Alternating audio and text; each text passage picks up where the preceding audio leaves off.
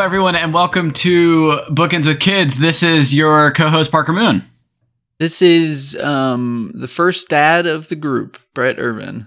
Only child, Daniel Phillips. And we are a weekly uh, kid cast where we go over one book a month. So and stupid. So stupid. we're so friends. s- So me a stupid. break. Give me a break. And we're- and we Break make dads along the way. Oh, kid cast so bar. stupid.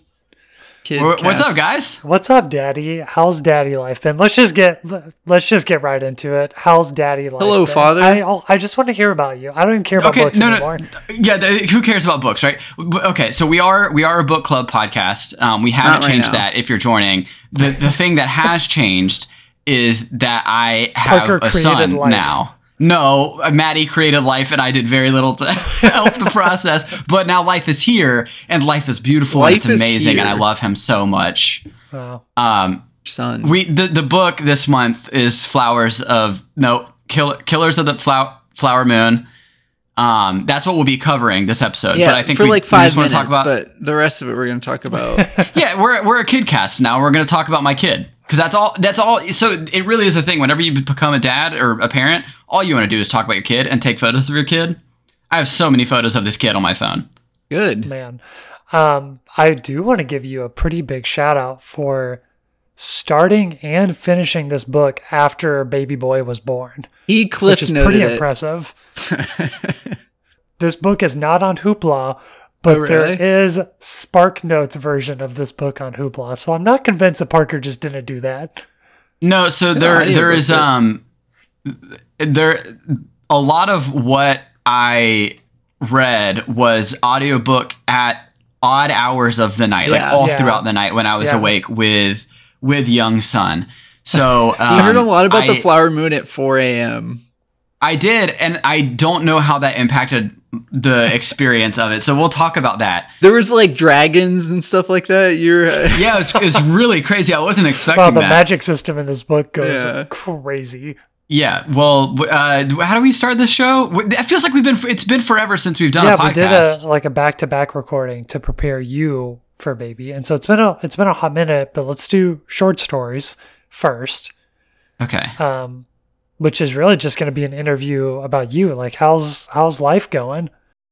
Life's good. Um, so uh, I, I it's it's it's wild, right? It's I, I'm I'm trying to think of like all. There's so much stuff that has happened in the past two weeks. It's felt like two years have been crammed into two weeks. Yeah. and also that it's gone by in two minutes. And uh, he pees on me all the time, and it's it, he thinks it's really funny. I think I mean, because he does it. He almost almost exclusively to me. Like he'll, he, he's like spit up a little bit on Maddie. He, I think he's peed on her once, but like anytime that uh, ding dong is out, it's like it's aimed and like locked and loaded right at me. So um, I love him. I just love him so much. I I wish I could show you. I mean, I could show you guys pictures. I can't show Yeah, our audience. we're pictures just gonna look at- audio medium. We're just gonna look at pictures of your son for the whole. You guys can just listen to our com. This is a live commentary. When I want to open the floor to you, uh, non-dads, as I refer to everyone now who's not a dad. Anyone who's not a dad is just a non-dad. Daniel, you will you will be a dad soon. I'm dad to be Um, still. Yeah. You're dad to be, but anybody who's a non-dad, I just want to ask: Do you have any questions for me, a dad of two weeks, uh, and my infinite uh, wisdom? infinite Um, wisdom. I I was. uh, Here's my question that you told me to save for when we're recording. Is uh, do you have? Is the way that you like differentiate between clothes now? Is it clothes that you're okay with being peed on, and then clothes that you don't want to get peed on? Mm, I mean, at the end of mm, the day, ex- it's just pee, so it's like not that big of a Mm. deal. But excellent question. No, so all of my belongings, all of my house and home, Is- and everything that I ever worked for, is is my son's now. Yeah. and it's his to and it's his to mark and he will he will spit up and pee and poop on whatever Yeah. he he chooses and sees fit and the thing is when he does it i'm like oh shucks but it's still just so dang cute, that i don't i don't So cute. really yeah he's so cute so it's just like i don't i can't get mad Yeah. but no like nothing's safe yeah, not an nothing is way, sacred like is Um, in your mind is you're like, oh, this is I, this is my shirt. Like, no this i'm just a i'm just a big old piss boy i'm covered in piss head like head to toe toe to way tip there's no there's no escaping it so um yeah, it's uh, there's no reason there's no reason to try is what I'd say Right, because yeah, you're gonna get yeah. you're You gonna just get get messy. It's just wa- You're gonna it's get just messy. wasted like worry. Like it's gonna get peed on eventually. Right. Yeah, He's g- he's Yeah. gonna pee on Uh, it eventually. he's gonna he's gonna pee on it eventually. the house. That's He'll get that shirt. Pee on it. that's a Milo. Moon guarantee. Yeah.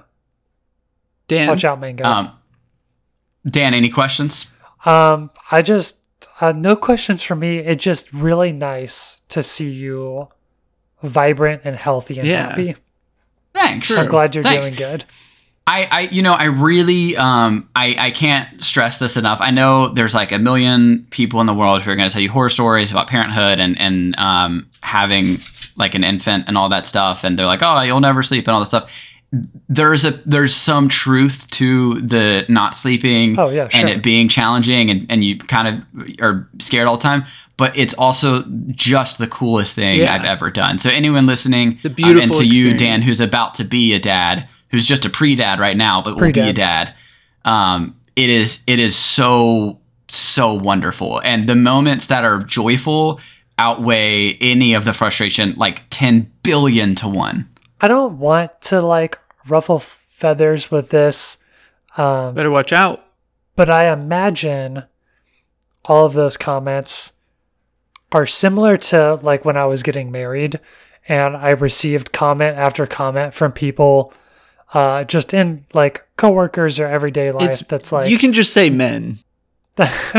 man that was like marriage is the hardest thing you're ever gonna do in life and every day you're gonna want to kill your significant other but there's there's days where it's worth it and it just like really isn't like that yeah, it's it's more of a it's more of a makes you sad for um yeah for the yeah. But I, I will say I will say as a as a little caveat as a little asterisk for the baby thing. Um, all babies are different, and so Oh, our yeah. experience Oh, yeah. has been. I like I've you know like I've seen, um, like for instance, my my sister, uh, her daughter when she was younger had an acid reflux problem and was very Mm-hmm. colicky. yeah Um, and so the the challenge there, like not all uh, infant newborn stages are equal.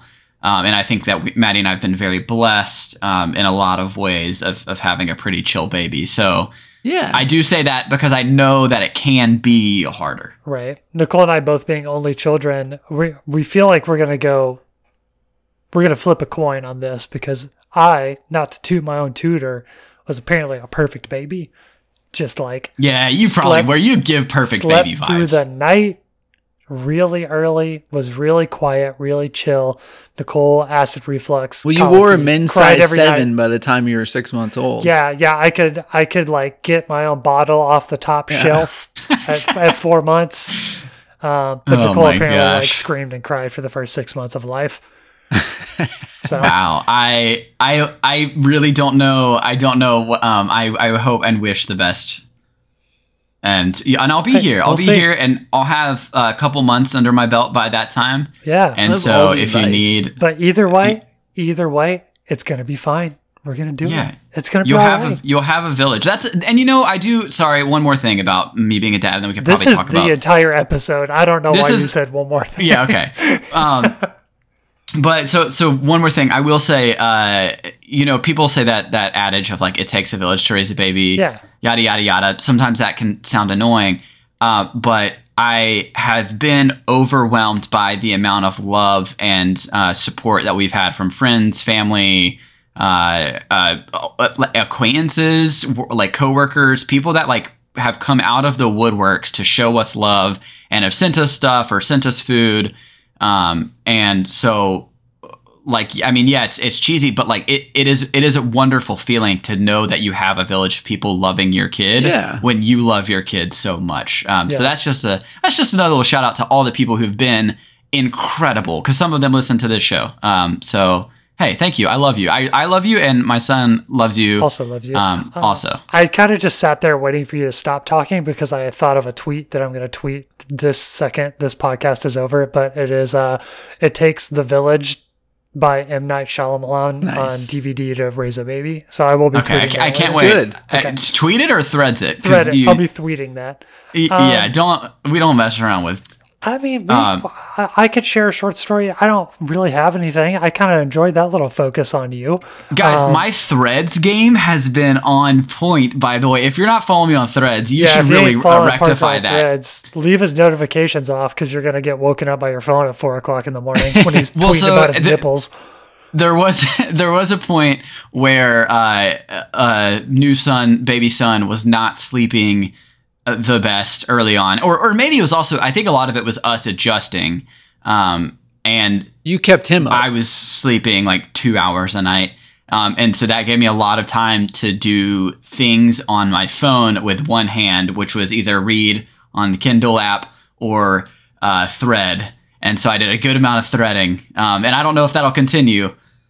Probably not. But hey, it was it was good time while it lasted. How like super strong are you now? Super strong from dad strength. Yeah. Um, so dad strength hasn't kicked in yet, but I do think I know the secret to dad strength, which is how often you have to lift your baby in a car seat. Because Mm. that babies like themselves aren't the lightest things, and I hear they only get bigger. That's, the word on the street is that they only grow, and the car seat isn't the, the lightest thing either. So you're just doing a lot of car seat lifting, um, and I think all these dads who have had dad strength for years, that's their secret. Nice. Yeah. Very good. Um yeah, no no short stories. Um shout out Coco Gauff for winning the US Open. That was, I, we, yeah, Yeah. Coco Gauff won the U.S. Open. It's great. Very fun. That's kind of the only thing I wanted to shout out really. I think. I finished the fourth wing. Did you? How'd you like it? Oh, No, No, was that not face? for me. not It's for just you. not okay, for I've me. I've heard some people. I, I've heard people love it. So, Yeah. um, I think you might be a little bit They're of an outlier there. Daniel So Phillips. that kind They're of piques my Daniel interest Phillips. more. Um, I, I would love for either of you to read it. Uh, my, I can give a review. I just, I just didn't really like it. I'm not going to give a review. I, Yeah, that's I fine. think the first half was not very good. Does pick up significantly in the second half. It Yeah, redeemed itself a little bit, but first half not for me. Um, pick it up, read it.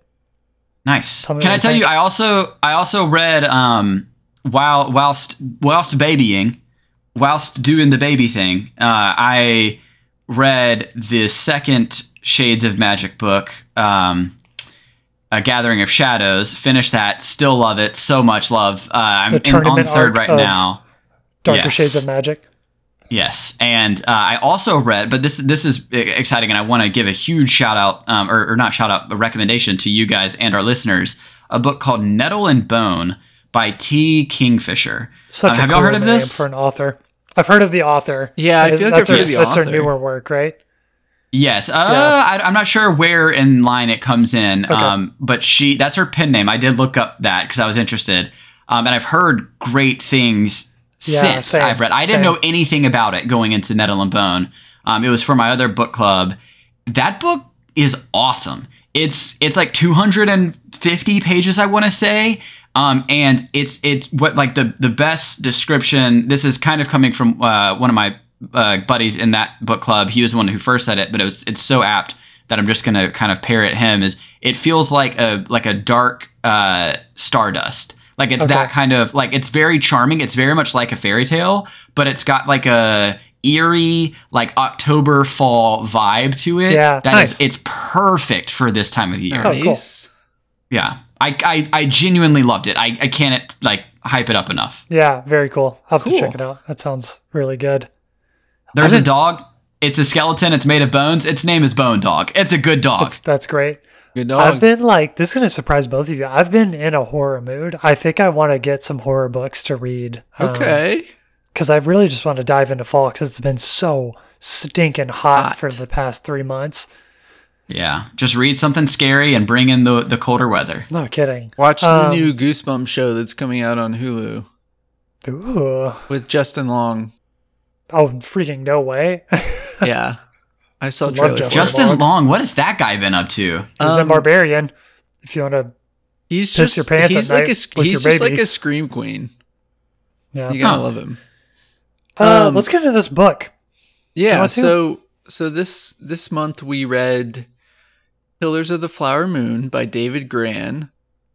Um, it is historical uh, nonfiction, and uh, yeah, it's about the um, Osage Indian murders and uh, the it, he the second half of the book delves into the the early formative years of the FBI.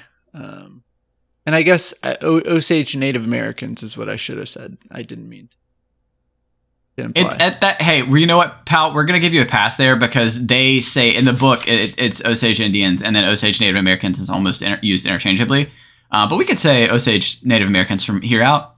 Yes. Um, so just uh should we do quote of the week? Um, or do we want to do a I kind of feel like this book deserves a quick synopsis or background just because it is nonfiction and Yeah, it, I would love that. and it kind of you're gonna be a little bit lost in the discussion if you don't know the story.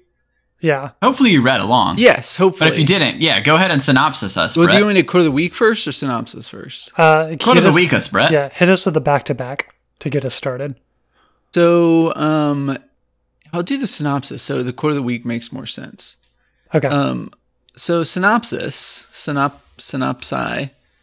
Um, so basically, this is the story of um, the Osage Native Amer- Osage Native American tribe that, um, through many means that we have learned, some we've learned about in school and some we haven't. The U.S. government basically forced um, most Native Americans off of their tribal homelands.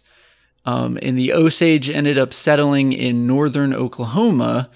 Um, and through some actual um, super, super smart uh, workings of their own, they managed to gain the mineral rights to their land.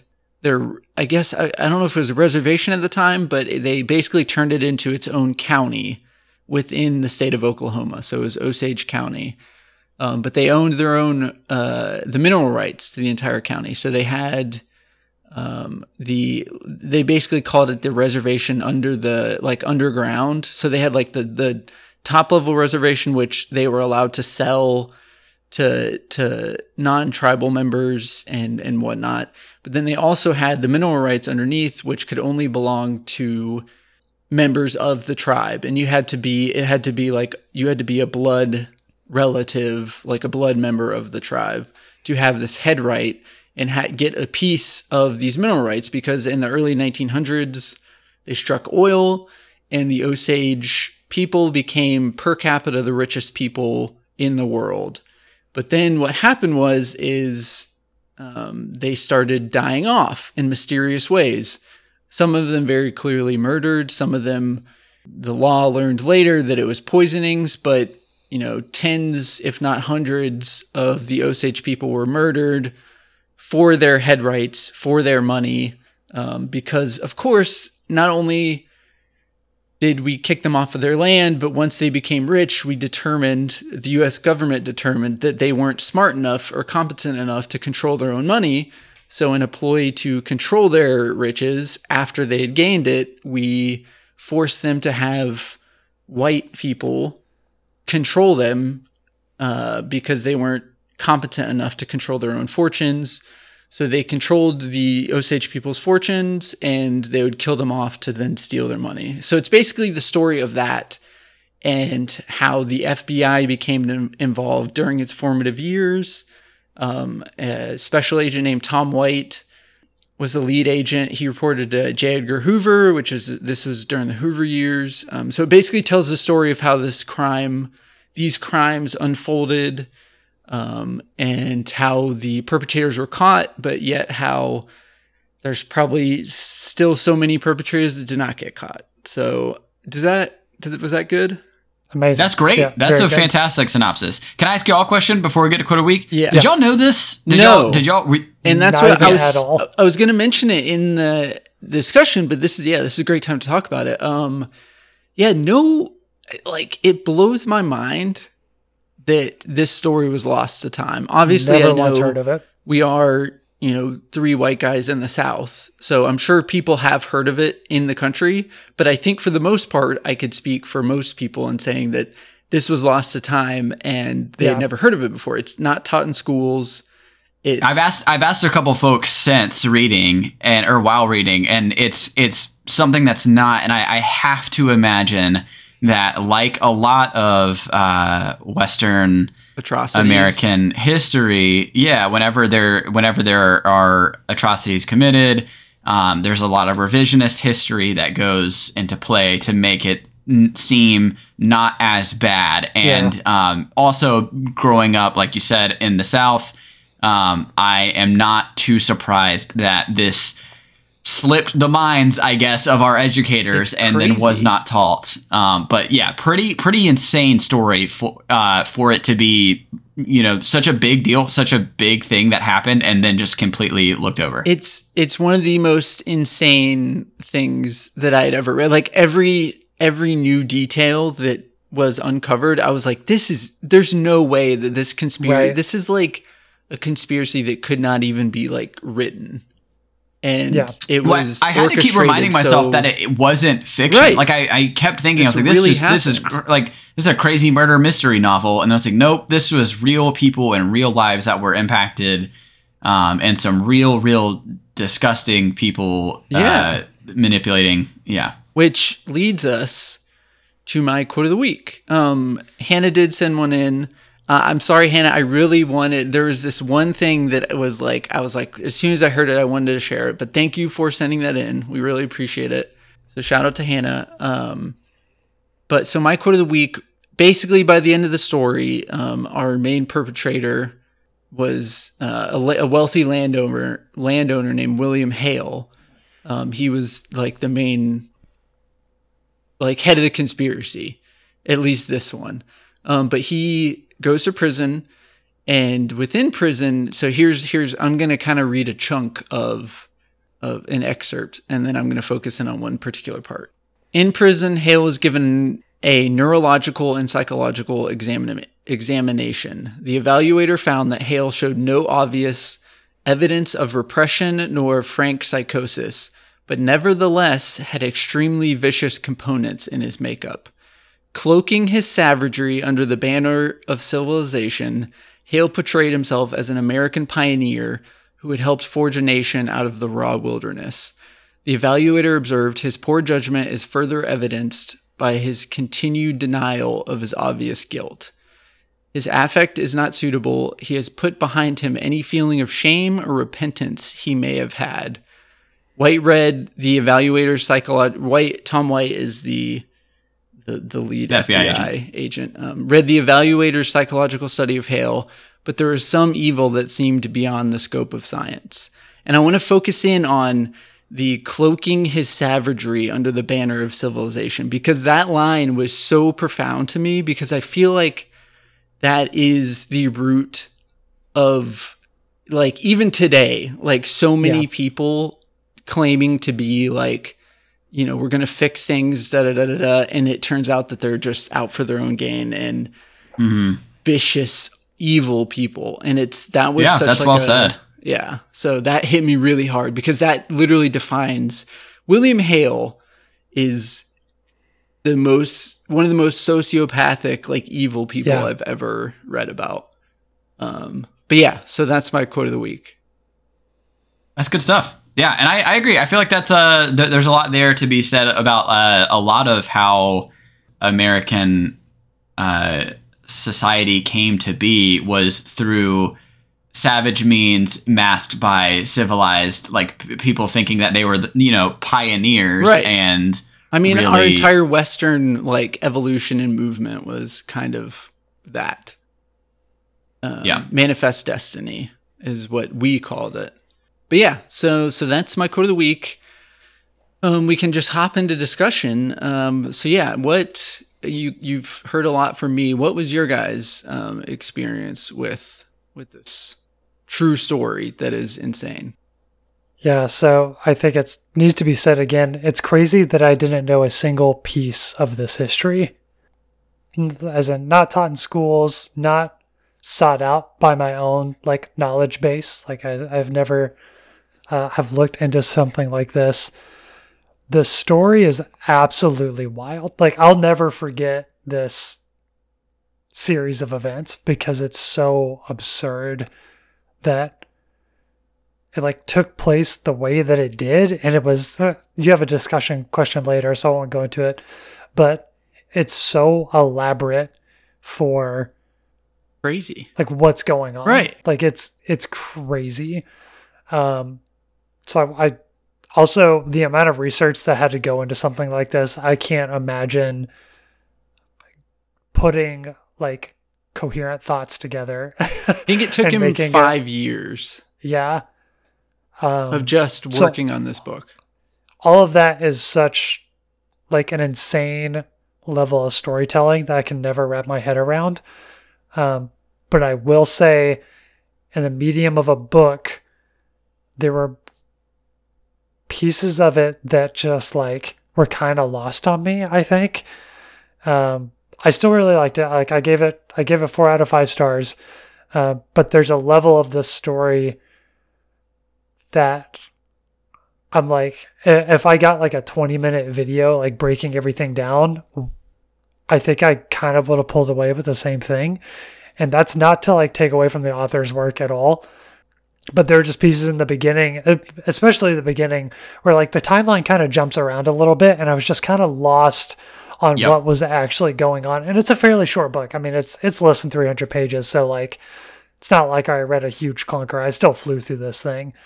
Um, but that's the only con I have with it. I mean, it is wild. Like kind of like Parker said, like there were parts where I really did have to remind myself that this was something that happened like almost 100 years ago in real life because it's that insane.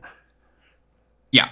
No, that's and so my uh, I I agree with Dan. My experience, um, like I had talked about at the top, was listening to this uh, audiobook style with my son in hand, trying to rock him to sleep in the odd hours of the night.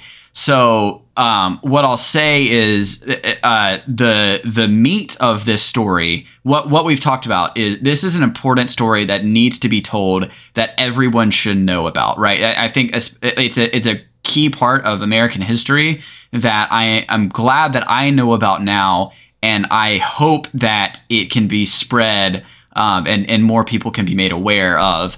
I will say, and I'm not sure if this was due to circumstance of how I was reading or You may um, be a little biased on the how you were. Reading. yeah, right, yeah, because it was it was very it was a very weird circumstance. Under two hours of sleep but holding baby boy. I was having the hardest time keeping up with what was going on at the beginning. It felt like reading court tr- transcripts. Yeah, like I yeah. just felt like it was just like this thing happened, this thing happened, this thing happened, and as a as a consumer of a novel, right? I was just I was just having a difficult time. It was overwhelming. Like right, there was so many names thrown out. Um, I like I, I honest to God, this sounds so bad. Outside of Molly, I can't remember many of her family's names or even um. Is Ernest? The- Ernest that's is the husband. He's yeah, Yeah. he's pretty big. He's a pretty big piece of the He's novel. kind of Guys, like guy. he so the, there's there was so much that um I j- Yeah. so in the beginning I'd say there's a big chunk where I was overwhelmed with the amount of information. Um, and then in the middle, once it starts getting into the investigation, I think the story becomes a little bit more cohesive, and you start to it starts to unravel, so you see the bigger picture. Um, and then there's another chunk at the end that, while I feel was incredibly important for the story, because I feel like it it, it does its job of saying like this even what over. we know is incomplete. Yeah. Right. Yes. And and even yes, and, and even after all of this, there were still injustices. There are still um, so many families who are who are you know searching never got answers. right, never got their answers. Like that that piece was very important, but I do think that it took a really long time uh, uh, for him to get. I, I don't know. No, and, his- and this is just nitpicky No, stuff. no, no. I, I was gonna I. Uh, I, I read your Goodreads review and I was going to mention that I feel like, because that's like his Grann's epilogue is kind of him describing what has happened in the years since, where he kind of talks Since, yeah. about Tom White's career after all of this, um, and then kind of goes into like modern day Osage, like what is going on with them, the struggles they still have, the answers they're still looking for, which I do feel like in a way is a little bit of him kind of just like putting out there like you said some of it is like him discussing the unfinished answers but some of it is him kind of just putting the research that he couldn't place within the main story I like, like, that. within the w- within the main like meat Yeah. of the story it's kind of him just like putting it in the back of the book is like hey these things are important but they didn't really fit in perfectly so that's kind of Yeah. what i do I like understand lot. that, that that is kind of what it felt like was like a hey i still want to tell you this but it it you know it wasn't Um, Can, can I tell you? Can I tell you how I feel like th- this is totally sub, uh, subverting and, and going down a rabbit hole? Um, I feel like this would work really well as a 12 part podcast from the people who made Serial. probably Like, yeah I, I, like I, I, and, and talking no, to I'm like not molly's even family joking. and stuff Yes, like I, I feel like if they were to break down this story, add in some of the the music, the you know, a little bit of the production stuff, um, and then and then do some interviews with like current Osage people, people related to the Burkharts, people who like knew of this. I feel like that could maybe make some of the information a little bit more digestible. kind of Sure. kind of like how like I think of Michael Lewis and da- The uh, Big Short. Were you about to say that? Well, yeah, I was gonna say. So yeah, yeah. Sorry, you I was go, gonna, I Dan, if you're gonna literally was that. going to talk about how this book reminded me of The Big Short. Yeah. So yeah, Michael Lewis, in which he has a podcast. That's what I was gonna mention. Is he kind of does. He and David Grann are very similar, right? Like, so David Grann Yeah. is like the historic. I can't believe you just brought up Michael Lewis. That's blowing my mind. He's the historical version of Michael Lewis. Like Michael Lewis Yeah. talks a lot about a, like modern day, Financials and like math, finance, that kind of stuff. But he does have a podcast where he blown away that you said that. like talks about that kind of stuff. But it is it's a really good connection because he kind of does that kind of thing where he'll do like extended podcasts about it. yeah, Um, and I feel like they have very similar like like uh, Right. like research styles. yes. Um, so what I was going to say uh, about Michael Lewis is that Big Short is one of my favorite movies. the The subject matter of The Big Short is one of my favorite topics because it's so fascinating to me. I've tried reading The Big Short three times and I can't do it. Oh, really? It's, it's just one of those things where like It's so much um, information. it, it's just so much information and like a different medium really hits the high points and gives me the picture that I'm like interested in. And I feel like this book is the same way, but credit to both of these authors where like I never would have heard of this story if not for David Grann and his freaking five years of research. And so like who cares if Daniel Phillips reading a novel like isn't connecting with it in that format because like how many people has this story gotten to um, that they've never heard of it, which I think is really really cool and just very impressive and very important. Yeah, I just that's why I have come to like I'm almost positive that David Grant is like my favorite author now. Like yeah, I, I mean I he I find him so fascinating. Uh, my Libby hold expired on the wager, but I got halfway through it and I was loving every single second of it. Yeah, Um, well and so he he did the wager which again like you said is another forgotten story yeah, that you're like, man, how did this get lost to time? This is so interesting and it changed so many things as far as like, you know, the British Navy, just Sure. like sea seafaring stuff in general. And then also he did the Lost City of Z, which was about Percy Fawcett. Um which is not the Sandra Bullock and uh, Channing Tatum movie that I always right yeah yeah but it's like the eh, like searching for like the city of gold in the amazon right. and right. it's just like so many of his things are like i've He's already very cool. put out he has another book which i was going to talk about later but it's called like um is it like the death of sherlock holmes or something like that but it just like it he used to be like a writer for like the new yorker like a jour- journalist. So he did like short versions of these kind of stories.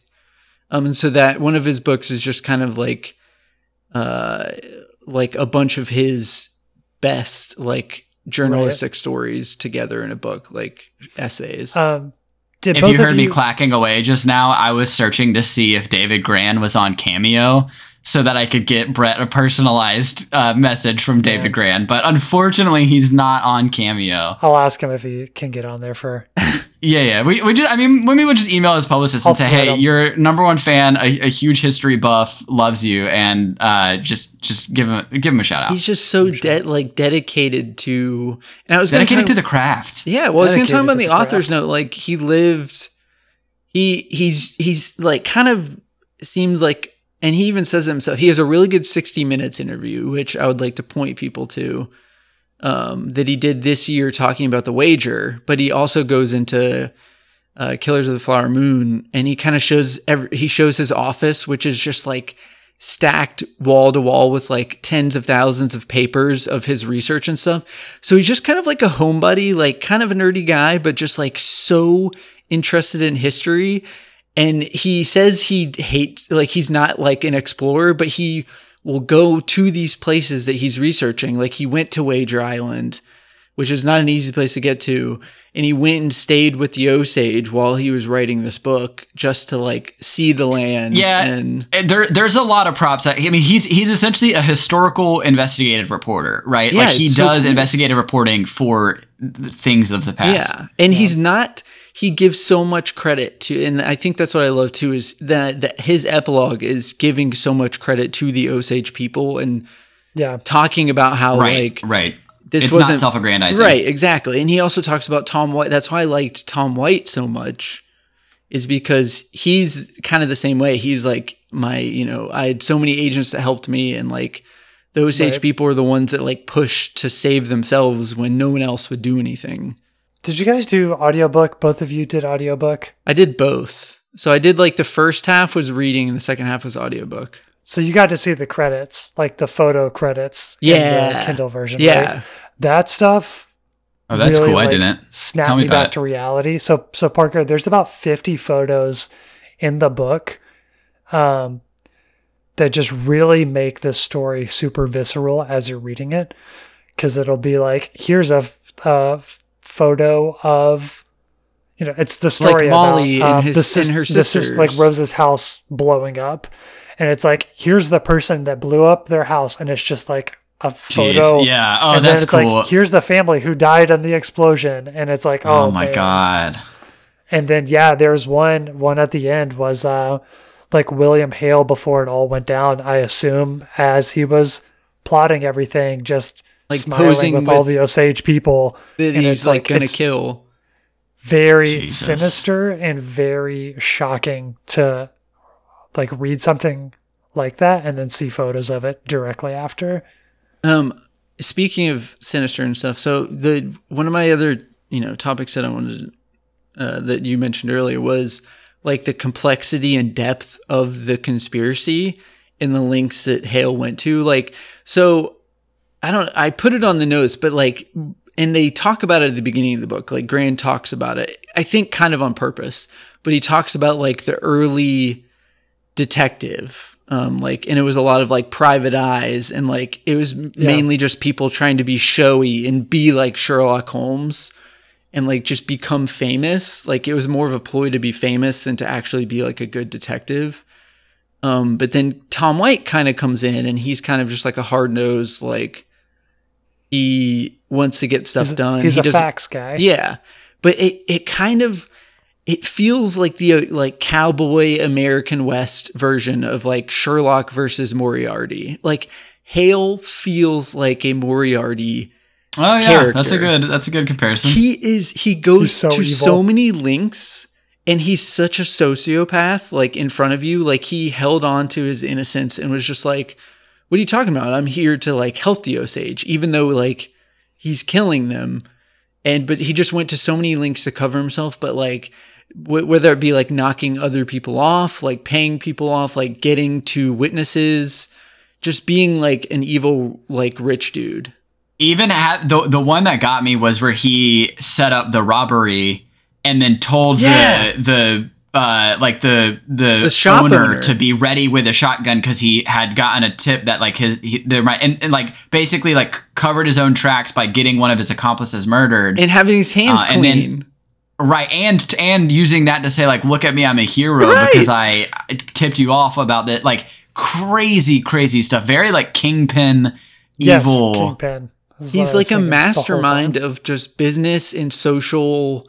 like social hierarchy. So I just thought it was it just like every new thing that they kept talking about uh, like new story of what he went through like hiring the guys then being in Fort Worth so he could send a telegram to prove that he was there and then hiring the guy to fake that was one of the craziest one he hired the guy to fake like profess his guilt the, the Yeah. prisoner to like pass along information and be like Uh, yeah he told I, i'm the one that, that did it one? Yeah and Yeah. and he he it, uh, he did it just so that he could make the FBI look bad in court. And then the guy was like, "Oh yeah, I was lying the whole time." And so like it was they spent all this time on just like a fake lead and a fake confession just to like put him off and make himself Yeah. look better. It's crazy. It's uh mind blowing. Um and I I feel I do feel bad like it is evil and it I feel so bad that it happened. So I don't want any of like my interest or our interest in Oh, this no, to sound like any kind of yeah, you know, I don't know. I I, don't just think felt anyone would get that. it's one of those things you feel weird about being like like interested in because you're like, yes, this was like full on taking advantage of an entire group of people and like murdering them. Right.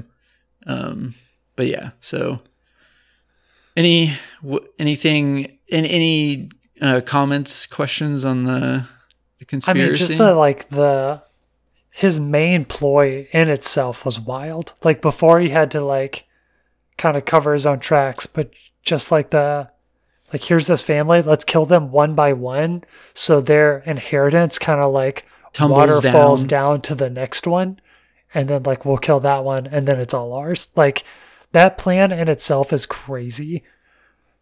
Yeah, so that and, and that kind of my my only thought really. Um, I mean, I I How agree with everything I've said so far. the police Um, were. not how stupid the police were, but how uh like Eustace, not Eustace, Ernest? um, Ernest. God, Burkhart. Ernest. Thank you, Eustace. guys. I promise I read it. I'm Yeah, tired. you're so tired. Ernest. th- There's like there's no way that he like I, I don't know. The book made it seem like he was this like conflicted.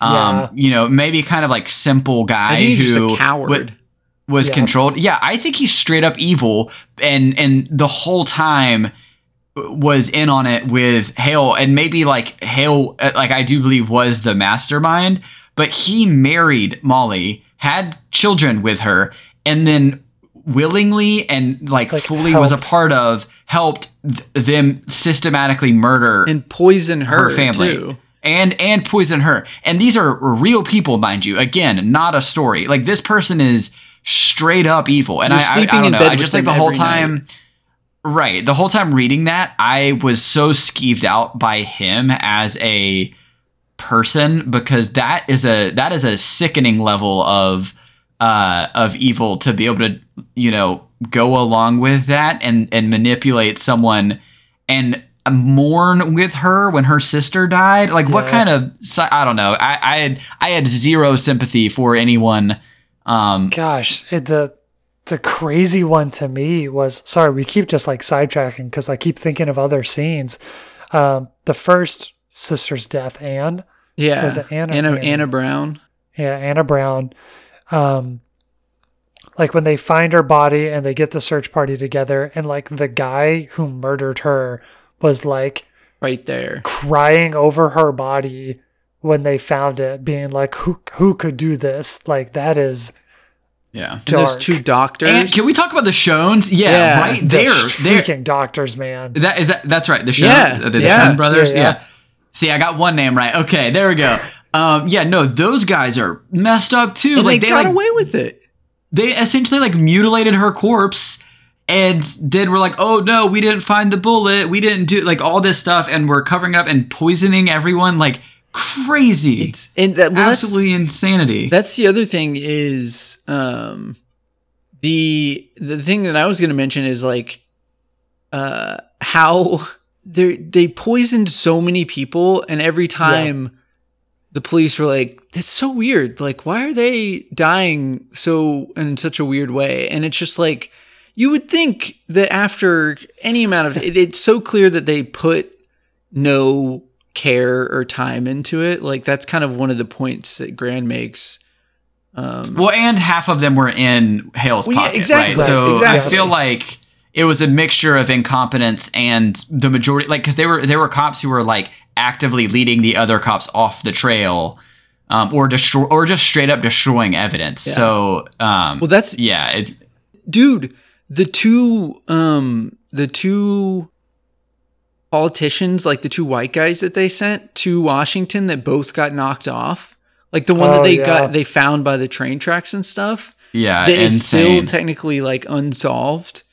Like the that's that was another time when I was like, this how is how is this not one of the most important like terrifying stories in American history? Like Yeah. it went all the way to Washington. Clearly went all the way to Washington, but just nobody cared. And then the FBI Hoover was I think at this point everyone kind of knows that he was like not a great person. So um he obviously by the end of it kind of covered it up for more important stories because you know White wasn't his typical agent and so did, he didn't want to like publicize it that much. Right. I know every time I hear this, I feel like an idiot because uh, in my head, New York Times is just the website I go to to play my little connections game every morning. But when Washington Post and New York Times are mentioned in like the 1920s, I'm like, oh, It's oh just yeah, such a they're weird- that old. Yeah. yeah, They've been around for a long time. those institutions aren't just there for Wordle. Did they how did they play Wordle? Did they play it in the newspaper back then? yeah. I don't know. They had a courier running around really fast, delivering the daily The word of the Wordle to day towns. is he would go in a bar and just be like, "All right, start guessing. I'll tell you if you're right." He wrote it on a chalkboard. Yeah. Like, all right, see you tomorrow, and he runs off. Um, but I always forget that like those two establishments are, Existing old. that long. yeah, yeah, Um, but yeah, just in general, um, an insane story. There's another point that I was going to make, but I forget what it was. Do you guys have anything else um, that you wanted to mention or that, that uh, caught n- your? not about like the Osage or the initial kind of plans, but we haven't really gotten into kind of the FBI segment of the story. If you have anything on that, I thought it was going to be more. Um, like I, I, I feel like I wanted more about the FBI. yeah. The, so like- yeah, like the second half of the book is mainly focused on um, Tom White's investigation and just Yeah. kind of the Yeah, bureaucracy of the early FBI and how they were still kind of trying to prove themselves eh, being like federal investigators. Because at that time federal investigators weren't like a big thing and they were Yeah. originally the BOI the Bureau of Investigation. Um and so they really like and again J. Edgar Hoover was kind of the the force that pushed the FBI to what it is today, being like you know the most powerful like domestic um, law enforcement agency in the country. Um, I wish they were still the BOI. the boy. this is the boy. I'm an I'm an agent of boy. So oh dumb. no, I'm it's sorry. boy. um, but you can I saw that Oh, twinkle God. in your eye, and I didn't know where you, what you were about to do. that's the that's the twinkle of lack of sleep, my friend. Um, but yeah, so it just kind of kind of jumps into why like Tom White was um not like an atypical like Hoover wanted like um like college grads wearing suits kind of what you think of nowadays um yeah, just very like businessmen police um and at He that wanted time freaking nerd nerdo boys up there, and Tom White was a straight cowboy. yeah. Yeah, and it was still in a weird phase where like he was a good enough investigator to be like he still wore his cowboy hat and Hoover put up with it because he knew he was a good investigator. But um he had he was always kind of nervous that he was going to lose his job because he was kind of purging the the Bureau of Investigation of all its like old-timey lawmen, which is another interesting aspect of the story. Like I said at the beginning, he kind of talks about early detectives, um, kind of what that looked like, and then just like crime crime investigation in general, like how it evolved during this time, um, which is very interesting, super interesting, and how um, the FBI was kind of the only agency that could come in and do anything because Hale had paid off everybody in the state of Oklahoma, and anybody that got sent to to look at the crime was immediately paid off, um, which is just a crazy, crazy story. So yeah, so Tom White, very interesting person. His the story of him going on to be like the only good prison warden that I've ever heard of. Uh, uh, afterwards, being like, even though he had Hale and one of the other killers in his prison, he was just like, you know, I'm just going to treat him as I normally be treated. I'm not going to mistreat him. They tried to kill me. just going to yeah, treat him like as people escaped and held him at gunpoint, and he was like, "Ah, yeah, like don't shot punish him- them. With a shotgun, In the chest. right? blocked I, a did- I read that shot with his with his arm. Yeah, and then they were they, they kind of glossed over that. I think this guy's like a super soldier. yeah, a little bit. Pretty much. I mean, he they said he was a big guy. He was like six four. I'm six four, and I ain't blocking a shotgun shot at point blank range with my forearm." Dan, let's go outside and try something real quick. I have an idea. Um, but yeah, he Throw those arms up. very interesting. I think he has his own, another book written about him, but um, but I think Grant does a good job of, you know, he goes. The story is like the formation of the FBI, so he kind of balances both. He kind of tells the story of the FBI within the Osage um, murder case. Yeah. d- Um, any other narrative things do you want to talk about, like how how the story, um, how he how he told it? No, I, I not not necessarily how David Grant told it, but I do think there's something to be said for uh, reading it and how it's a healthy practice to take a look in the into the into our past, into our nation's past, and be reminded of um, what got us to where we are today, and how that is still playing out today, and how there are still injustices today. Um, and I, I mean, it's it's one of those things that it's tough, right? Because it, it's not exactly a, a happy read, right? Right. When I read this, I didn't I didn't come away feeling great. It wasn't like a happy Um, ending, but- like Right. But I, I also think that's extremely important because um, I could have gone my entire life ignorant to this, um, you know, the, the the Osage murders and the and the victims, and um, you know, I think there's there's something to be said again for us being like three white dudes who have never had th- those problems, who have never Yeah. had that. Um, you know that that's the, those people who were taking advantage of them and who had rigged the system against them.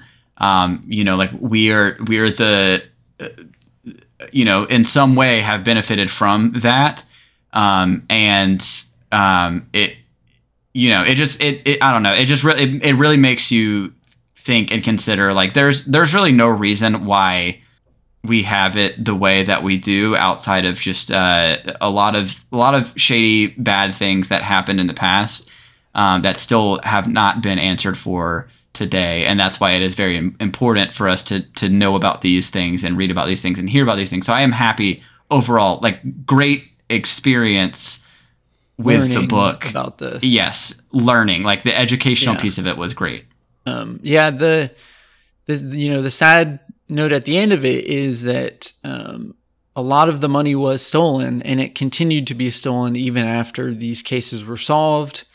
Most everybody involved got away scot scotch scot free. They got away with very little penalties. Like everyone was pardoned.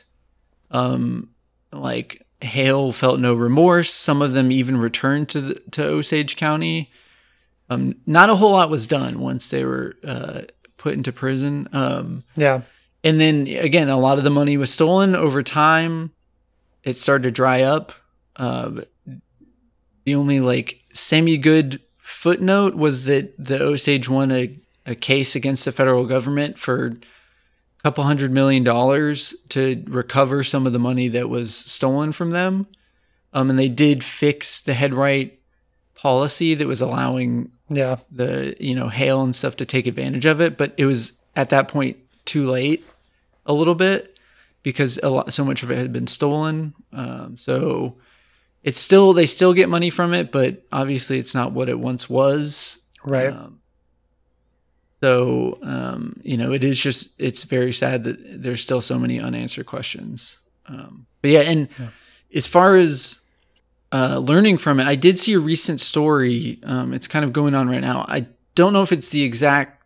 I don't know t- too many details about it, but I wanted to point out like of history repeating itself.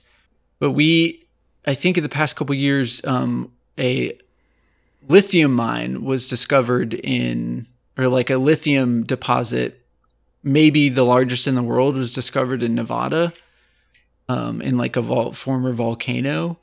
Um, and if you don't know, lithium is like nowadays probably the most valuable mineral resource in the world because it's fueling like any kind of Every battery. future tech and like yeah batteries in general so like the ev um, evolution is kind of dependent on that and it's pretty scarce um, but they found a deposit in nevada but it turns out um, at least a portion of it is on uh, sacred native american land and so they're protesting the the mining of it um, at le- because the U.S. government moved forward without like consent, and so there's a lot of protesting going on. At least to be like, hey, like you need to at least recognize if you're going to continue doing like recognize it and like it sucks that they're going to keep doing it, but I'm unfortunately I feel like that's what's going to be because it is lithium. Uh, but the government is just like, no, it's. I mean, we asked like one tribe, and got like I guess a half okay, and so they were like, nah, we don't need to talk to, we don't need to consult any more of you. Man, that's wild. We're just gonna do it. And so Yeah, I really, I really wish I could say like reading this book, you have that feeling coming away from it, like wow, all the progress we've made. Um, and you know, it's one of those things where I think greed and Yeah. uh, and manipulation and that kind of stuff exists in power. Um, and maybe it's just better hidden. Um, but I do hope that there are better checks and balances in place, and I do hope that uh, this kind of stuff does not continue to happen. agreed.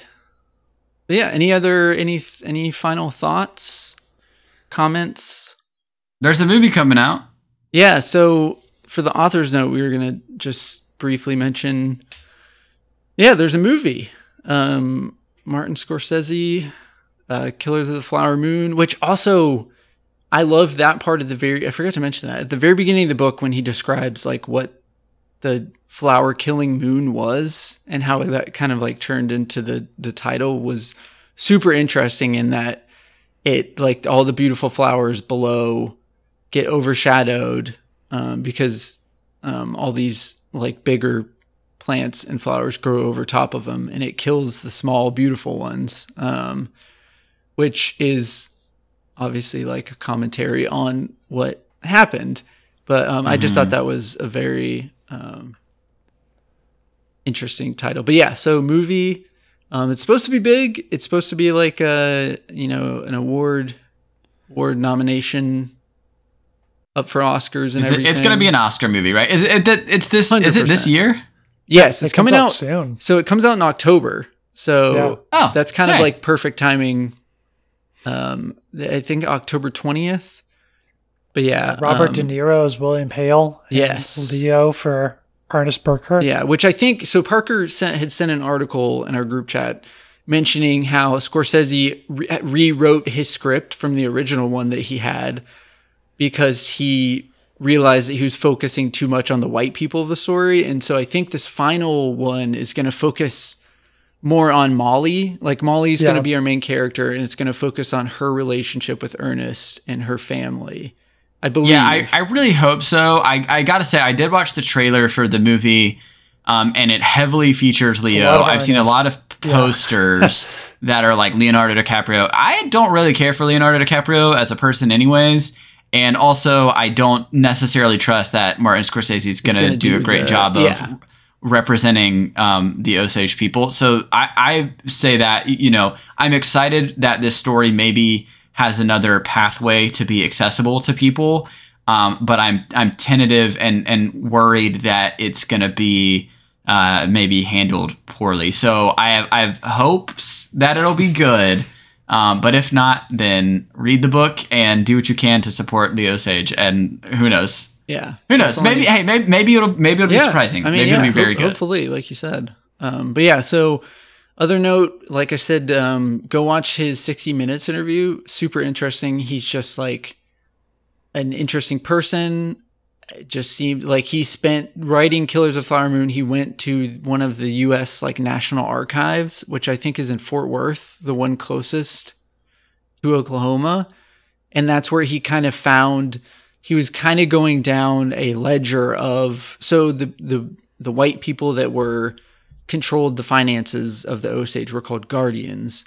So he was Yeah. going down a list of guardians and the Osage that they had in their like portfolio and he started noticing like a lot of on some of the cases it was like at least two thirds of them were listed as dead on, in their portfolio. So he started kind of he kind of just stumbled into like the conspiracy part, Yeah. like like telling that side of the story because he realized that um I'm sure like most people he hadn't heard about the story before. So um but yeah, so he's Yeah. just an interesting guy. Um look him up on YouTube. There's countless speaking engagements that he does at like colleges and stuff where he talks about his books and his research and stuff. Just an interesting guy. And the the book that I mentioned earlier, I just realized I have the title for it. It's called The Devil and Sherlock Holmes: Tales of Murder, Madness, and Obsession, and it's a collection of twelve essays that he did um, just when he was a journalist about random stuff, which it seems kind of interesting. So Yeah. That's Yeah, super cool. cool. Let's Um, bookmark this anything puppy. else before we bookmark it? Yeah. I don't. So we're, we're done. We're done with Killers of the Flower Moon. What do we What do we got next? What's on the docket? We are reading The Luminous Dead by Caitlin Starling. oh yeah, it's our October, October. book. Spooky. It's our October book. We're entering fully into spooky season. Um, so Looking get ready for that. Um, Send us in your. are you guys reading anything else? think so? Bloody Rose. Bloody Rose. send- that sounds. Send Dan your horror book uh, Yeah, send me some horror book recommendations. And I'm horror gonna be movies reading shows. Fragile Threads of Power, the the, the new Oh. the new Shades of Magic book that Very V.E. fun. Schwab's releasing it on the 23rd. I'm so I'm so excited, guys. Very guys. fun. I've been reliving that world and loving every minute of it. Okay, Very that's it for me. Uh, I want to thank you to Brett for recommending this book. It was a very, very good read. Yeah. I, Yeah, hey, I thanks, enjoyed Brett. learning about this. Thanks. Thanks, guy. Thanks. I like you. Thanks, guy. I like you guys. I like you too. Also, thank you, Jacob Robinson, for the music. I like you too. And Mattie Moon for the cover art. Like you too. Thank like you all, both. Like all of them. That okay? You gotta that last one. You didn't have enough enthusiasm. I I for one really like Mattie. Oh, well- I think she's great. I, for one, was going to make a joke and just say, like, I didn't like Mattie, but I was like, it's kind of mean. Thank you to She's Parker Okay. Well, I, about too. appre- I appreciate you holding back from being a big punk. it's hard. I'm pinching myself right now. Yeah. Um, if y'all want to have, uh, if y'all want us to have Parker son as a guest on a future episode, just let us know in the comments. He's going to piss on the microphone. he probably will. He probably. I, I mean, he, he will at some point. He will. Okay. Uh, oh boy. Well, I actually hear him crying, so Okay. we should really wrap this up so I can go Let's wrap up. give him kisses and change his diaper most likely. Okay. Hit us with right. Parker. Um, remember the real friends were the books we. Nope, the real books are the friends we made along the way. Bye.